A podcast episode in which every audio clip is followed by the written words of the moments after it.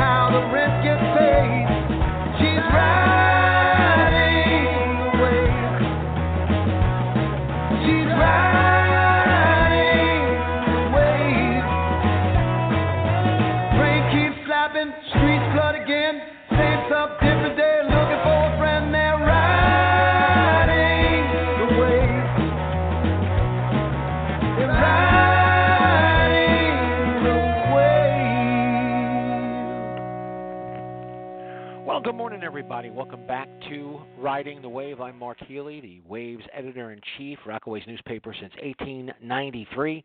It's Election Day 2018, so New York State Assemblywoman Stacey Pheffer Amato stopped by the Wave this morning, and we sat down. We talked about her reelection bid, and without further ado, here's Assemblywoman Stacey Pheffer Amato. Okay, good morning, everyone. We're speaking with this is our election day special pretty much uh, we're going to play it the day before election day but um, obviously this is the last moment that um, we're going to get to talk to assemblywoman stacey pheffer amato uh, before election day so um, stacey welcome to the show Welcome. Thank you for having me. um, I'm, I'm going to try to do a better job uh, than the last interview because the sound was crappy. So I'm going to use this uh, as a microphone um, so that people can hear the questions as well as the answers. The first thing that obviously uh, Stacy is running for reelection, um, and before we get to the reasons why you should be reelected, talk about your first. And I know we did this a little bit in the beginning when you announced that you were running for reelection, but just give me some highlights of what you felt like your first year was. Well, first, I even before I talk about it, I have to say thank you for everyone who's been supporting me, and I, I want to thank you, Mark. I think you bring a great conversation to the people in Rockaway. But uh, the first two years, let's say the last two years, two years since I ran, and um, I think that I worked very hard to bring government to the people, and I did that by a being everywhere and showing up at every meeting possible, but creating a team of people in my office that are taking in any type of um, concern, complaint, I hate to use the negative, um, and question that come to the office, and being a great constituent service um, department, basically, for this community. So people have a resource to go to, which should be my office. When I think about you know some of the stuff, and I, I went out of my way to mention this at the debate between uh, Senator Addabbo and Tom Sullivan, uh, was um, the state support, you know, from the Senate for uh, the bill that you passed in the Assembly to, uh, you know, finally get rid of, you know, the Cross Bay toll, uh, the Cross Bay Bridge toll, and the reason I brought it up is because I really wanted to see what, you know, uh, the people running for Senate uh, how they were going to convince their colleagues uh, to pass the bill so that you know it could be something that really could benefit uh, you know this community and you know not just from from a from a monetary standpoint but also from an economic standpoint you know bring more business in uh, bring more tourists in however I don't know if you remember but that night I also asked uh, the question about some of the feedback that we had gotten uh, from some of the people in the community, which still doesn't make very much sense to me. But I'm sure that you've heard. I'm sure you maybe you've heard some of the same where people are actually hoping that it doesn't pass. I mean, have you heard anything like that? I guess I heard rumbles in the community, you know, when you're attending meetings of um, if there's no toll, everyone's going to come in. Uh, you know, will there be parking? Will there be services for everybody? I think there's just a concern of change. But what's happened after Sandy is that this community has changed, and we are growing. And the basis of the intraborough toll on the Cross Bay Bridge is wrong. So I think those voices are very small. uh, if you remember, the 23rd Assembly District does go all the way to Ozone Park. And when I'm attending all those meetings and um, events or just doing my normal business of, you know, shopping, people are coming and saying, I love this because they want to come to Rockaway. And I think people traditionally always did come to the beach. You always hear those stories. But now, when you're reading about the great restaurants and the great um, uh, flea markets, and from you know from Breezy um, or Riis, you should say, to the other end, people want to come here. So they want that toll gone. They don't want to think about paying to come to another the same borough. And in the other the flip side of that is saying where should that money go? And I believe it should go in the businesses um, and the people investing in our community. And I say it all the time to those in um, Ozone Park and Howard Beach. It's a tax. If you go into the beach, which is free, you're paying that toll, and that's a tax. And I think it's wrong. I also think that the Marine Parkway Bridge, in relative terms, is priced not in proportion. So the conversation that we keep bringing to bring all the tolls to conversation is about toll equity. And I think we spoke about this before, that if you can go to Manhattan from Brooklyn for free on the Brooklyn Bridge, and you can go to Manhattan and Queens on the Queensboro Bridge for free, how are we paying for a small toll, say, on the Marine Parkway Bridge, which is basically our constituency paying to go to work? So that toll should be um, lessened in proportion of all the other tolls. So there's a bigger conversation out there. And that's what I'm doing. I'm bringing the concerns of my community. Look, the Marine Parkway is a hot mess right now. We get emails all morning and to talk about that work, and people are paying every day for a bridge that's taken them 40 minutes now to get over a bridge. And we have to bring, those are the concerns that I bring to Albany when the MTA conversations come up, when we talk about funding. And I stand with the voice of my people to say it's very unfair in my peninsula. It's you know talk about that, and that's where bring, bringing those voices and those concerns forward. One thing that never changes, and I'm glad that you brought that up about you know the commute and people commuting and people uh, transportation and and you know of course that always drives the you know the question to infrastructure, right? And uh, I I really feel and I think that um, more so probably here than almost every other place in, in, in the city, especially Queens, is that the more people that keep telling us that, you know, for every project that's being developed now, uh, there's less and less parking, less and less parking. And you look at Dayton and you look at some of these other places that have plenty of parking, which is the way it should be because people shouldn't be forced not to drive in a, in a place where the infrastructure is crumbling right before our eyes, how can you, um, you know, how can you be more, because, because and, and, and I'll, I'll say this again, I, you know, and I said this to uh, your opponent, your G, uh, GOP challenger, Matt Piccarino, I'm going to say it to you too.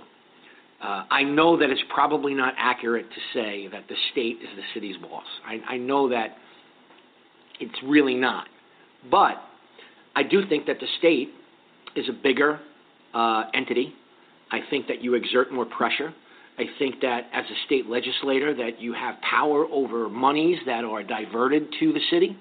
And I think that um, what I want to know is how can you improve on that ability because you already do. I know. I know that you. I've said this before. You do stand up to De Blasio. you do stand up to uh, the governor when you have to, because you you have you've taken the torch from your your predecessors, uh, both Phil Goldfeder and and your mom Audrey Pheffer.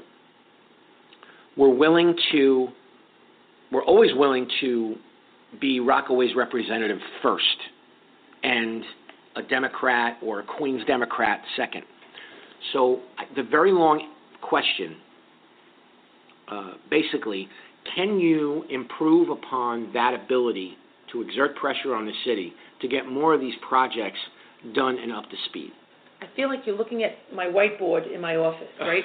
I have a whiteboard and I kind of put the thoughts, you know, my random thoughts, where do I want to, you know, what do I want to approach next? And I think over the last two years, you know, it's like learning your voice. Not that I haven't been a strong advocate in the community, but learning how you can apply it. And one thing is, yes, I think state trumps city in a way, but I think a lot of these city projects are um, we're not assess you know we're not accessible to. you know, we have to say, hey, I'd like to be on that mailing list. I don't get notified for city meetings or meetings that are being held by um, city agencies and things like that. But one thing that I already committed to once tomorrow comes and goes is that I want to approach the parking challenges and be a stronger voice to opposition, be in opposition to what's going on. I'm not sure if I could stop what's already was in the works, but to continue to fight that buildings that are being built have to have more parking. Or we have to look at some of the spaces that we have on this peninsula and create parking. And let's just take the 50s, for example, um, the beachfront land that's really, there's no infrastructure there. But what if there's parking lots? So if people visiting this beach know they could park there and then line bike themselves to wherever they want to go. You know, so at least there's, in the seasonal traffic, there's places to park, and then there's places to expand to. But as a people who are investing in this community, meaning that they're moving in, if they're buying a condo, uh, choosing to come here to rent an apartment, I think parking has to come because in this community, we do rely on cars to get us to, um, sometimes to get us to work because we might drive to Sheepshead Bay to catch a train that's easier. We might drive to Rockaway Boulevard to catch the train. So we do choose cars in this community. Yes, yes, there's a new wave of people coming in. Wave, I love how I just used that. Um, there's a new wave of people coming in, or have been coming in, that don't choose to have cars. And so therefore they have invested in knowing that we are a transportation desert. But that doesn't mean it's not going to change. And sometimes we're changing, we have to make plans for the future, and who knows what 20 years is going to look like. So um, having a voice in the state, though, is saying, like I did last year when we were, uh, the governor wanted congestive pricing, and I said, I will not support congestive pricing unless the Cross Bay Bridge and Marine Parkway Bridge considerations are in that conversation. And that's my job. So every conference that we have, um, every group that's lobbying, if it's Riders Alliance, and everyone comes to me and wants to have a conversation about congestive pricing and why we needed to have it, I would say, and do you have the Cross Bay Bridge in your in your notes? And they'd say, what's the Cross Bay Bridge? Oh, so that's where I took the opportunity to educate, and they could scratch their head and go back. But I'm not going to have a conversation of what's good for, which I think is Manhattan focused on, unless you consider my outer borough. And that's where advocating and standing up and being that voice comes into. I'm not even going to have a, you know, any more than a 30 second meeting with you unless you tell me that you even know what the Cross Bay Bridge is. And there's so many people that don't. And that's something else that I've been talking about is that part of, I think, the getting it passed in the assembly was working and talking to my colleagues on both sides of the aisle and educating everyone about this unfair toll, inequity toll. And um, the more people that got um, educated to that fact were supported. And that's what grew and grew and grew. So then when people were coming to my office or talking to me off the floor, They'd say, yes, yes, we know about the Cross Bay Bridge. Good. I hope I'm annoying. I think that I'm successful. I could sleep better at night knowing that I've annoyed you that much, that the Cross Bay Bridge comes off your lips. And that's where I think weighing in, being a state representative to the city. But we do trumpet, and I think that's something um, I have to look further on um, to where I can lay that voice. Unfortunately, in Queens, even as a uh, contingency, you know, the North is against putting a toll on the Queensboro Bridge. So even as a Queens delic- uh, delicacy, what's me, delic- Queens group, I'm having a speech problem this morning. Um, we kind of have to get one voice. But congestive pricing sounds great to raise money, but another part that we talked about was raising money and giving it to the outer boroughs. Because this whole conversation is about Manhattan. And we know that in Queens, our bus system is horrible. I mean, don't even get me started about um, your Cross Bay Boulevard with what they've done to it. Um, but we need better bus service. So when we're talking about creating more funding, how much are we getting in the outer boroughs? And they'll say, oh, it's for the whole system. Absolutely not. So we took a stand that some of the extra money that they were charging to taxis, that that money goes to an outer borough fund to start creating a fund that services outer boroughs. So that's how we used our collective voice to start advocating for Queens and again, Brooklyn and the other ones. But certainly Queens as a whole, we did get together that way talk about making sure money comes into Queens, and then we have to pull it as far south as we can get it. Um, this is, uh, you know, and I, I made a big deal about it at the deba- at the debate. It's a big deal to us, I already know what you're talking about.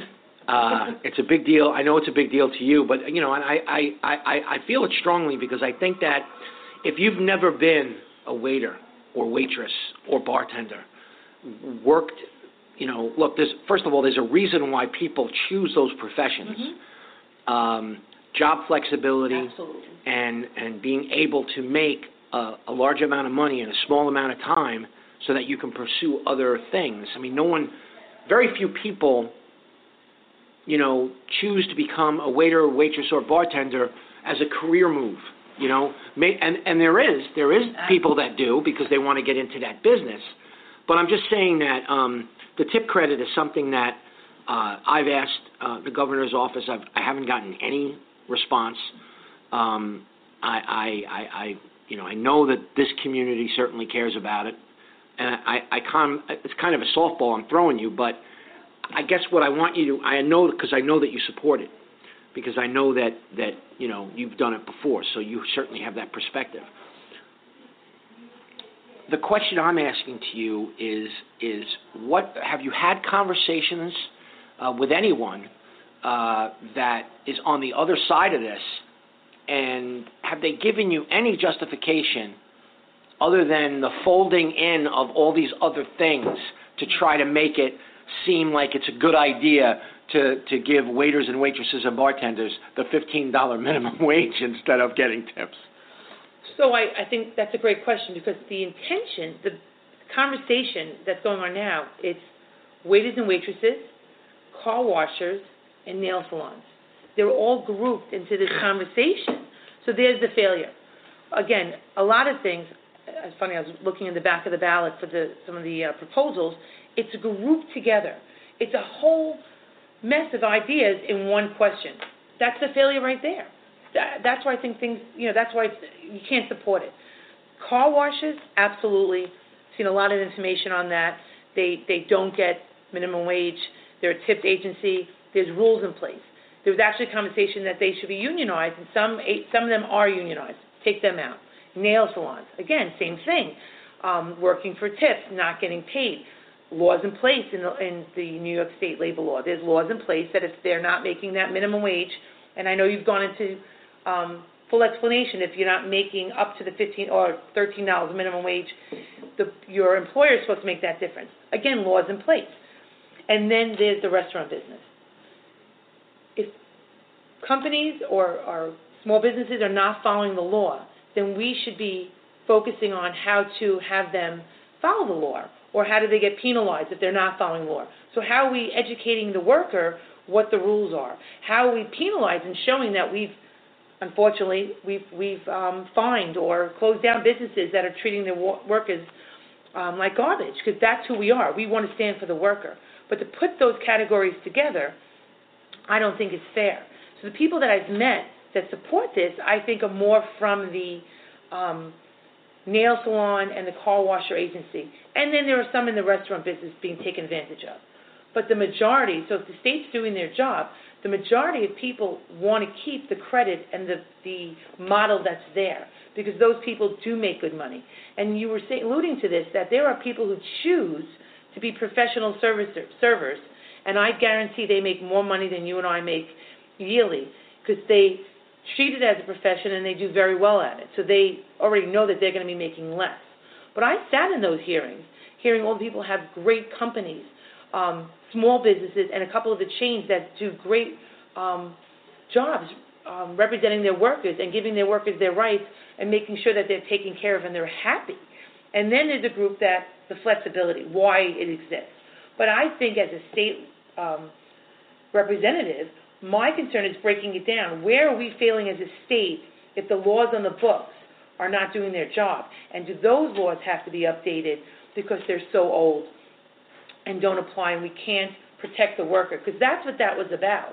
And we need to not change the law. And a lot of times we change laws for those who are breaking them. I think this one is like a can of worms, and now it's open. So let's look at where we're failing um, those those um, employees who are not being protected. But it's grown into this conversation of of sexual harassment Ugh. and um, abuses. And I think again, are we not educating people of what their rights are as an employee? But I was very proud as a woman in the hearings listening to how many employers spoke up and said, we've had training, we've fired people. Um, again, I don't want to call locally um, the businesses that are there, but all have come to me, different businesses, not just the main one you always refer to, that said, oh my God, we fired that guy once when we heard he treated, again, it's not, it's also men and women being harassed. Uh, spoke inappropriately to my wait staff, got rid of that guy. People have stood up for the workers, certainly in this community, Yes. which again, where my voice is. So I'm not worried about the businesses in Rockaway. But again, there's so many places that harass it. We have to educate people of where they can call, where they can get help if their employer or their boss is not doing the right thing. But changing a whole um, pay scale and structure in this manner, I think, is dangerous and will affect businesses because they will be very hard to get employees. Um, there's a lot of places that actually pay for room and board because um, that's the model that works for them to keep their wait staff happy, um, regular, showing up because they're in maybe a unique setting like in Montauk. That was always the what happened out there to get a solid wait staff. But in this community, I actually think we need to do more because a lot of people want a waitress and waiter, um, and they don't not be service people and they don't have the experience. And I think there's ways to do mentorships. That's another see it's on my whiteboard again. How to mentor the younger generation who are going to college. How working in the service industry is great monies when you're in college. But I am been outspoken about that. I'm not going to agree to everything, and I think it's too many um, ideas in one bill and one conversation. So It- I, I'm, I'm it- proud to be the opposition. It, it's the same kind of cookie cutter, dummy. I, I you know, and I, I- I know I don't sound, um, you know, uh, intellectual when I say Yeah. that, but it's, it's, it's, it's, and it's always people that weren't in the business. Always. It's always somebody who's never waited a table. It's always somebody that's never, you know, you just don't get it. Let me tell you what was scary. When I was at the hearing in Manhattan, um, and I wanted to give testimony, I actually was the last person. I think we spoke Yes, about this. I was the last person. But it ended up being like a blessing because I sat and listened to hundreds and hundreds of people testify. What was scary was there was a group of people that weren't even from New York State. They were um, part of an organization where they bring people from outside, the same movement, and I could see where other states maybe don't protect their workers, but I think in New York we work, we try our best. And they were from out of state. They came with their overnight beds. You know, they all peeled in. They all were signed up as a bulk, and they came in to advocate against this law to like make a movement. And I don't think that's the voice of the city and the state and, and representing the people of the state. So you already felt like you're shafted. Like, who are you? Why are you here? Who is this organization behind you? But they accuse everybody else of that. But again, person after person, having a great life, a good life, loving the flexibility, loving the money that they make, appreciating their. Um, some of them were from upstate and small family-owned businesses with a staff of six, and appreciating that that um, relationship and the job that they have with their family, and they've been working there for 15, 20 years. These are great stories. So I was so happy to be the last person um, to really gain this experience and almost um, motivate me more to dig my claws in and stay on top of this issue. You know, and, just one last word on that. Uh, you know, it's the same. It's the same mindset of people who become educators, right? And they want to, and they're talking about uh, changing uh, the school day, making the school day till five o'clock or six o'clock or seven o'clock, or you know, not having summer vacation and all these. Look, educators. A lot of educators become educators because they want to have the same schedule as their children. You know, uh, two-parent working households. Yep, they're they're the educator. Like in my my household, my wife's a teacher. So yeah, I'm going to be pro teacher and I'm going to be pro union for the teacher. So you know, I get it. I get when people from an industry are going to defend or be you know against anything that's going to change. Th- This is not something that's going to change it a little bit. This is something that's going to impact the industry you know, and there's not going to be any coming back from it because all these mom and pop restaurants are going to close. All these people that count on summer jobs at Bungalow Bar, or Thai Rock, or wherever, you know. Uh, I mean, I've worked everywhere too. I've worked in in, in a wedding hall. I I bartended at a golf course. I you know waited tables at a steakhouse. So you know, um, I know what what'll happen? What's going to happen is is that you know these restaurants are going to close because they can't afford.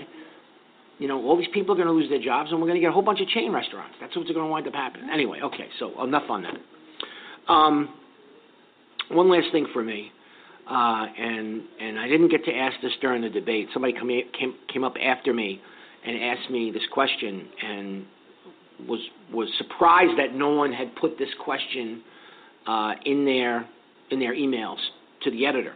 So I'm going to ask it from you because I don't remember your position on this. Um, the the uh, the Williams pipeline uh, extension that uh, is being proposed that uh, I believe the governor still has an opportunity to veto it or or to not veto it. I don't think that any final decision's been made on whether or not it's going to be implemented. Um, I asked I've asked a couple of other elected officials that uh, kind of punted the question. Um, and, you know, I can see both sides. You know, we've tried, as you know, the wave has really tried to see both sides of the issue. Uh, we've allowed Williams to opine on it. We've allowed uh, Surfrider and some of these other uh, organizations, uh, you know, Sane, uh, Sane Energy, a lot of these other organizations that have protested here. The community here has protested against the pipeline. Where do you stand on it, and and what do you think is going to happen? So, I'm how do you say it? Like, so I'm against the pipeline at, at this point, right? When I first took, when I first took, when I first was elected to the assembly, and all that, that was like some of the first things that came, pipeline, and from both sides, right? So I understand both sides. They they the campaign from the other side is that we need more uh, gas to get into Brooklyn. It'll, it'll give more ability for the, I guess, the numbers that they know are going to increase that need that kind of flow into Brooklyn and the other boroughs. But as I really take on, um, you know, really get into the weeds of, of, of this job, we have to protect our environment. Bottom line, I, I really feel, really since Hurricane Sandy, myself as a family, I think we've changed when we look at global warming and even if it's just simple recycling and doing better and you know as we're you know if, if bringing water bottle you know not using as many water bottles and those type of behaviors as a family um, I think we've all taken them on now and realized what a precious commodity um, our beautiful ocean is. But I'm against the pipeline. In, in a community sense of what we are for here of what we see as our jewel we have to protect our ocean. However you have to also realize that when we talk about wind and the type of um, construction or work that's going to go into to bring wind farms to a community, some of that work is similar. You know, we always have to be careful. Some of the work is similar of what they're going to do in the ocean, and I think the job at hand then is to say, what's the trade-off? Wind is going to be cleaner, it's going to be better. What are we going to do to offset that? Are we going to plant more um, coral reefs, other places. What are, what's the give and take in that conversation? At the end of the day, wind will bring a longer term cleaner burn and all that. So I think everyone has to educate themselves to know it's not just about the you know stopping the pipeline and what it does for the long term. It goes with supporting the fracking down the line. And I've taken a stand now with SANE and all the groups that I support um, stopping the pipeline. I, I, I can only be the voices of my constituency. I think not everyone's listening to each other. I don't know if there's a compromise, so I think the way to go is to say that that we have to not support the pipeline. Well, I think that, and here's just my view of it. Um, the problem is, is that both sides of the issue, it's like, uh, it's like you know, it's like election time. It's like campaign time. Right. You know, it's one thing when someone from your own party is willing to stand up and take on somebody from the same party, or to criticize someone from the same party. Uh, and, and in this case, uh, you know, uh, the people who are against the pipeline, it, you know, it's all you know Armageddon if we have the pipeline, and the people who are for the pipeline think that wind energy is you know is sunshine and rainbows, and and there are people in this community, unfortunately, uh, for every one uh, of the folks like John Signorelli, who's looking at both sides of it, who's an engineer who actually has some expertise uh, from Belle Harbor, you know, you have a lot of other people who are just buying into the, you know, drinking the Kool-Aid for whichever position that they're supporting. So, so what I'm saying is, is that I'm not gonna. I, I know that you're su- a supportive of of protecting the environment. I get that, uh, as, as am I. But what experts do you lean on when you when you are trying to make a decision? Because obviously you're not an expert, and I'm not an expert. We're not experts. So I'm very lucky. Uh, I would say in New York State, I should say, we are very lucky. Steve Englebright is the chair of the New York State um, Environmental Conservation Committee, and he's amazing. And he gets that delicate balance. So he's the person I lean on. I mean, we've had him out here looking at Jamaica Bay. He was part of the uh, governor's contingency um, on Long Island. He's from Long Island defending what's going on out there, and I think he's the rational voice. And he has concerns about the pipeline. I do think there has to be a balance that goes on in the Atlantic Ocean. We share it with Long Island, so we have to work. There's where you talk about across the aisle, right? A lot of the colleagues from New York State Assembly are, are Republican on Long Island, but I listen to what they have and their wishes and their concerns. And we have to be a collective body for the entire Atlantic Ocean. And most of us are leaning that way, that the pipeline is probably too much onto, um, too much is going to happen for the Atlantic Ocean. And, and that's where I lean. He's my expert. I go to him all the time. And as you know, there's a couple of local people, and John and other people who send me tons of information. And as a small office, I will say we do our best. But before I give my opinion, which it's funny, a lot of people push, push, push, but I'm not going to give that opinion as a state legislator until I vet it and really look at it. Or does my opinion truly matter? Does it make it, like you're saying, the popular, yes, she's on our team? Is that really mattering at the end of the day when there's 150 other assembly people have to vote when Steve brings some fantastic legislation to the state? So when there's legislation and it comes before us as a state group, that's where I look at it. I mean, there's so many things that affect so many people.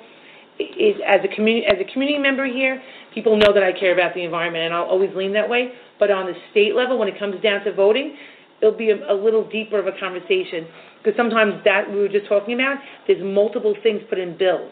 So it might be allowing the pipeline, or the governor might be considering allowing the pipeline, pipeline because B, C, D, E, F, and G are included in there, and that gives a hundred years protection. So it's not one single thing and one single conversation. These things have well-rounded, comprehensive conversation. But we do, as you said, I agree with you, become very polarized in these decision-making processes. Well, I think that uh, that's all we have time for, but uh, I definitely want to uh, thank you for making the time today, and definitely uh, good luck tomorrow. Thank you very much.